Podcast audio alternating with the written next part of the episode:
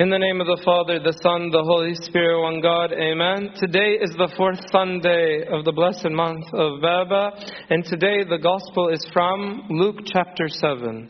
And as we have seen the past three weeks, the theme of this Coptic month is that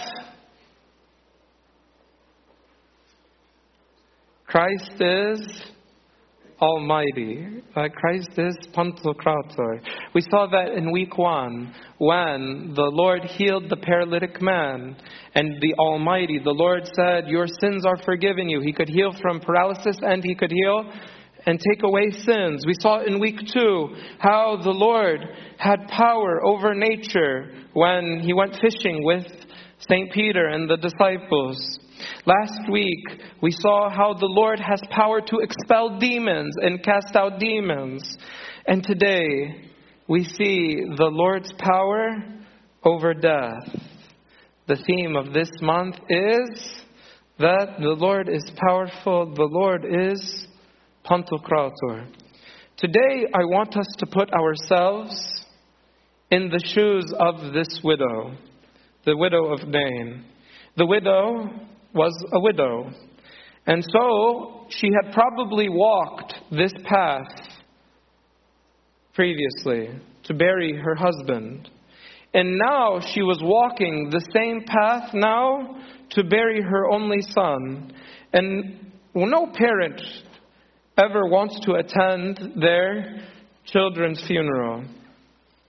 And this son probably passed away by some like fluke accident or disease. But, and we don't know. But regardless of the means, I think we can all agree that he was taken early. He was taken early.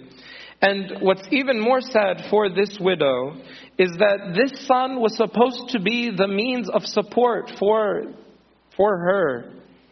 The son was supposed to labor and to provide for his widowed mother. And now, this widow who doesn't have a husband and now loses her only son, she's left without any means of support. And I was thinking about her situation, and it would be hard enough to grieve for the son that passed, but what would also be very difficult is to think about the future. And I'm sure she had a bunch of questions in her mind. Why is this happening to me? How am I going to get through this? How am I going to support myself? How am I going to live?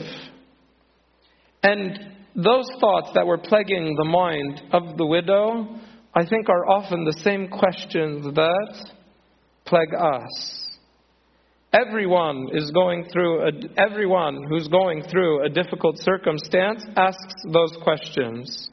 The uncertainty of the future, the pressure of success leaves many people thinking, how am I going to get through this? How am I going to get through this? How can I rebound from a broken relationship? I tried to fix it, but nothing is working. How can I rebound from my failures in my career or schooling? I didn't get the promotion I deserved. I was fired without cause. How am I going to support my family? I studied hard. I didn't pass. How am I going to live? How am I going to proceed? How am I going to get through this? The gospel and the readings of today were so beautiful because they teach us how we can get through these difficult circumstances and receive healing. The first way in the process of recovery, the first way to recover or to get through difficult circumstances is to put a limit on our grief. To put a limit on our grief. In the Gospel of today, it's written that when the Lord saw her, he had compassion on her and said, do not, yeah, do not weep.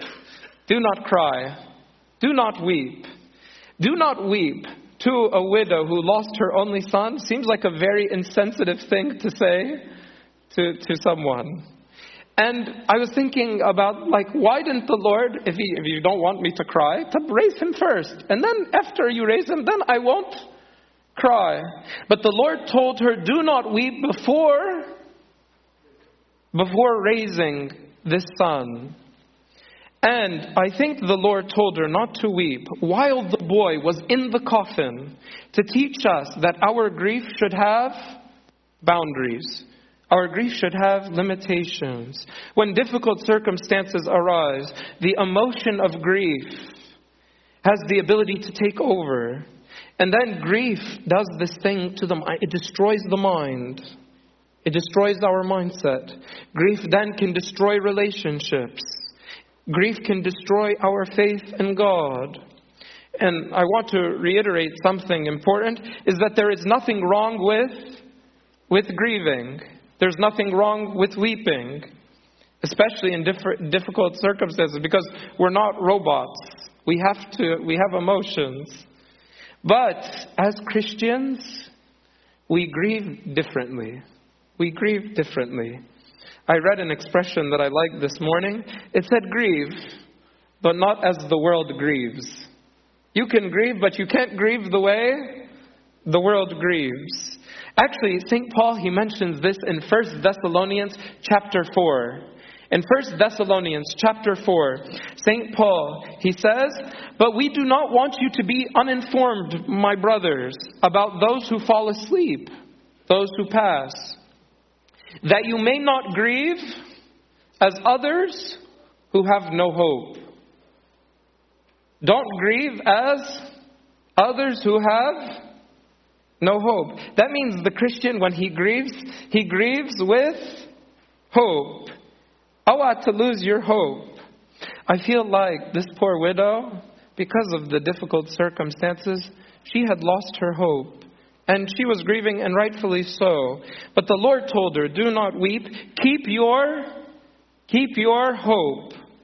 Know that the Lord is powerful. Know that the Lord is almighty. He is Pantocrator. That's why in Luke chapter 6, when Luke chapter 6 is the passage of the Sermon on the Mount, you know, like Matthew chapter 5, Luke chapter 6. The gospel today is Luke chapter 7. Shatrin. In Luke chapter 6, the Lord says, Blessed are you who weep now, for you shall you shall laugh you shall laugh. Blessed are you who weep now, for you shall laugh. The Lord is saying there is a time for weeping. But this morning is not forever. You will, you will laugh. Everybody laugh into مش laughing. Smile. You will laugh. There is a time to be happy. And even in the Psalms, uh, the psalmist, he says something very beautiful, something similar. He said, Weeping may endure for a night. Weeping can happen for a night. But joy comes in the in the morning. Weeping may endure for a night, but joy comes in the morning. I like this psalm because it says that our mourning needs to have time limit. It may, it may it may endure for a night, but joy is coming in the morning. I get concerned when grieving becomes a way of life. And, you know, mental illness in this world, and it gets the best of us. There has to be joy in the Christian life. There has to be joy in the Christian life. So it's very important that we put boundaries to our grief. And that's the first step to get through difficult circumstances. The second step to get through difficult circumstance and to get healing is to realize that Christ is the provider and the source of all goodness. Yani, and I was into, if you pay attention to the Pauline and Catholic epistle today, the Pauline and Catholic epistle today, they had one theme. Fin. ¿eh?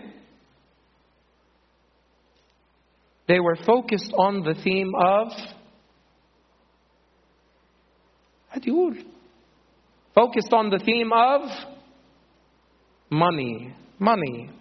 And as I mentioned to you earlier, the widow was probably very distressed how she would be able to support herself without her son. And maybe one of her concerns was financial. and oftentimes when you ask the question how am i going to get through this Often money is a key factor in the discussion. صح ولا مش صح? Oftentimes, how am I going to get through this? I'm thinking about money. And how am I going to afford this? How are we going to provide for something in the future? And oftentimes, money then becomes the solution or is viewed as the solution to the problem. I think the church wants to teach us today that money is not is the solution. Money is not the solution. Money is, is, we'll get to that. It cannot be the solution. The church wants to teach us that Christ is, is the solution. So, um, money has no power, but Jesus has, has power. That's why in the Catholic epistle today, St. James, he says, Your riches are corrupted. Your garments are moth eaten. Your gold and silver are corroded. Your money that you put your trust in is withering away. And it's very relevant for these days because we don't have corrosion or whatever, but we have inflation. And the value of money, if you put your trust in it, whoop, see ya, gone. And so the Pauline epistle today, even St. Paul in, in, in, the Pauline epistle says to St. Timothy, do not trust in certain riches. Do not trust in certain riches, but in the living God who gives us richly all things to enjoy. I feel sorry for those who put their trust in riches, those who play lottery, because first, they're being preyed on by the thieves of society. And second, it's a reflection of someone who's putting trust in in money. And there is an instance that I was thinking about is when St. Peter and the Lord were asked to go pay the temple tax. They pull up to the temple. The Lord asked Peter to do something pretty funny. He said, Go, go, catch a fish. The first fish that you find, open its mouth. When you open its mouth, you will find a coin, some money. Bring that coin and pay the people for the temple tax for you and me. There's a lot of things in that story to digest. yeah, there's a lot. But one thing that you can take from this story is how the Lord Jesus Christ, if he wanted to be a printing press, if he wanted to be the Treasury Department, he could. And he could generate income. And he could make, it would be no problem to make everyone here like uber wealthy. And we could all go and play the lottery. And Baba us what number should we pick. And we pick the lottery. And we get, and we all become very. But that's not in the plan of God. That's not in the plan of God. Actually, the Pauline epistle today tells us for the love of money is the root of all evil, for which some have strayed from the faith in their greediness and pierced themselves with many sorrows. Money is not life giving. Money is not life giving. The money could not bring this person back from the grave. But Jesus is life giving. Jesus is life giving. That's why in the Pauline epistle today, there was one key word that kind of got butchered today, but it's okay. He who is blessed and the only potentate, potentate, the King of kings, the Lord of lords, who alone has immortality dwelling in unapproachable light, whom no man has seen or can see, to whom be honor and everlasting power. Amen. St. Paul was saying, don't trust in money. The root of all money is evil, and don't trust in riches. But trust in the potentate. The potentate one is the theme of Baba, that God is almighty, potentate power, one having authority. Trust in that person. Trust in God. Potentate means high in power. If you are going through a tough time, meet Jesus on the way. He is coming to meet you. The other day, I was just speaking to someone who was telling me about someone in their family who lost their job unexpectedly and big position and whatever gone. And as this person was going to turn in their badge, in their badge they had an icon of Saint Mina and Pope Kyrillos. And so when he took the like the to return the badge, as he's turning in the badge, he realized the the icon, the picture in the hanut of Pope Kyrillos and Saint Mina were dripping oil. And so the person said, I realized that as I'm turning in, like my badge, and I've been humiliated, and I was wondering, how am I going to provide, and how am I going to do this, and how am I. He saw the grace of God, that God was standing with him, and he felt comforted. And, yani, thank God, the person found a very nice, a very nice job. So we can get through any trial when we realize that God is standing with us. We know that Jesus is with us. The saints are with us. Be like Mary and Martha, and when crisis happens, you go and call on the Lord Jesus Christ, the potentate, the Almighty. The third step to recovery or to get through difficult trials is feeling the healing touch and hearing the voice of God.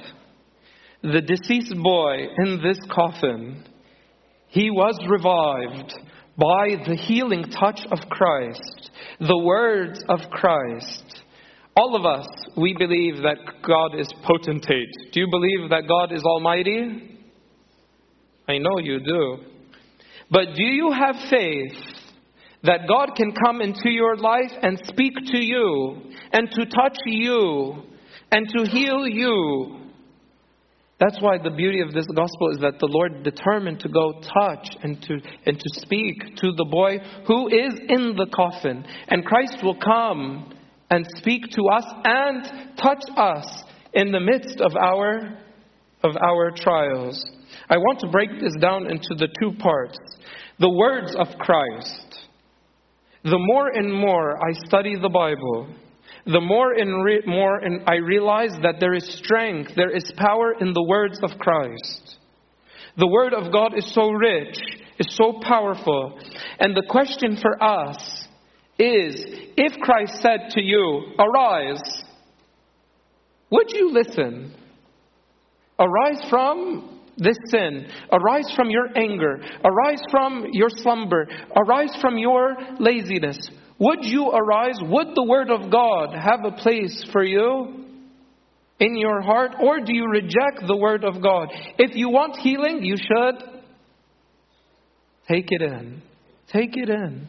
He's telling you to arise, get up, turn away from your sin, live differently. This is the Word of God. I'm worried that these days we hear the Word of God, but the Word of God is just something, just nice words we say. But do we take the Word of God into our hearts? Do we obey the Word of God in our life? If you want to feel the healing power, you need to hear and listen to the Word of God. And also, you need to accept the healing touch of Christ to accept the healing touch of Christ. Many of the healings in the New Testament happened because the Lord Jesus Christ touched a person. Christ has humanity. He, he wants to show consolation. He could have just done it from afar, and, but he wants to go touch. Because you know, in the Old Testament, all of these things were unclean. Death was unclean. The woman with the flow of blood, unclean. The leprous man, unclean. But in your filth, the Lord wants to come and touch and to make clean. By the Lord's touch, we can be made clean. And we get to touch the Lord Jesus Christ every time we take communion. Every time we take communion, we get to touch the Lord Jesus Christ. So the same power that healed the woman with the flow of blood, you touch it. You touch it. And so I hope that this healing touch of Christ makes miracles in our hearts, can rebuild, can give us recovery, can give us healing. So today we talked about the pathway of how we can get through this. We can get through this by first putting a limit to our grief. To put smile. You shall weep, but you shall laugh. You shall laugh. Two, you should recognize that Christ is the potentate, that He is almighty. And three, you need to receive the Word of God and the healing touch of God in our lives. And glory be to God forever. Amen.